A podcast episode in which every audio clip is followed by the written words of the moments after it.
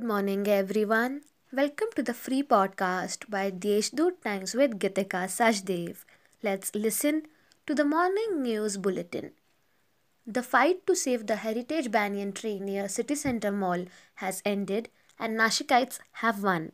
The tree has been saved and the final decision shall be taken by changing the layout of the proposed flyover from swimming pool to Trimurti Chowk, stated Aditya Thackeray, Minister of State for Environment, while on his visit to Nashik.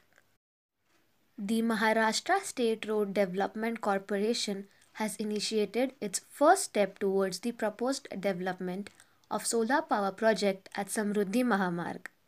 It has recently floated a tender inviting interested companies to design, engineer, supply, construct, install, test, commission and carry out comprehensive operation and maintenance of solar power plant in Bilkheda village, Washim district at one of the interchanges along the Samruddhi Mahamarg.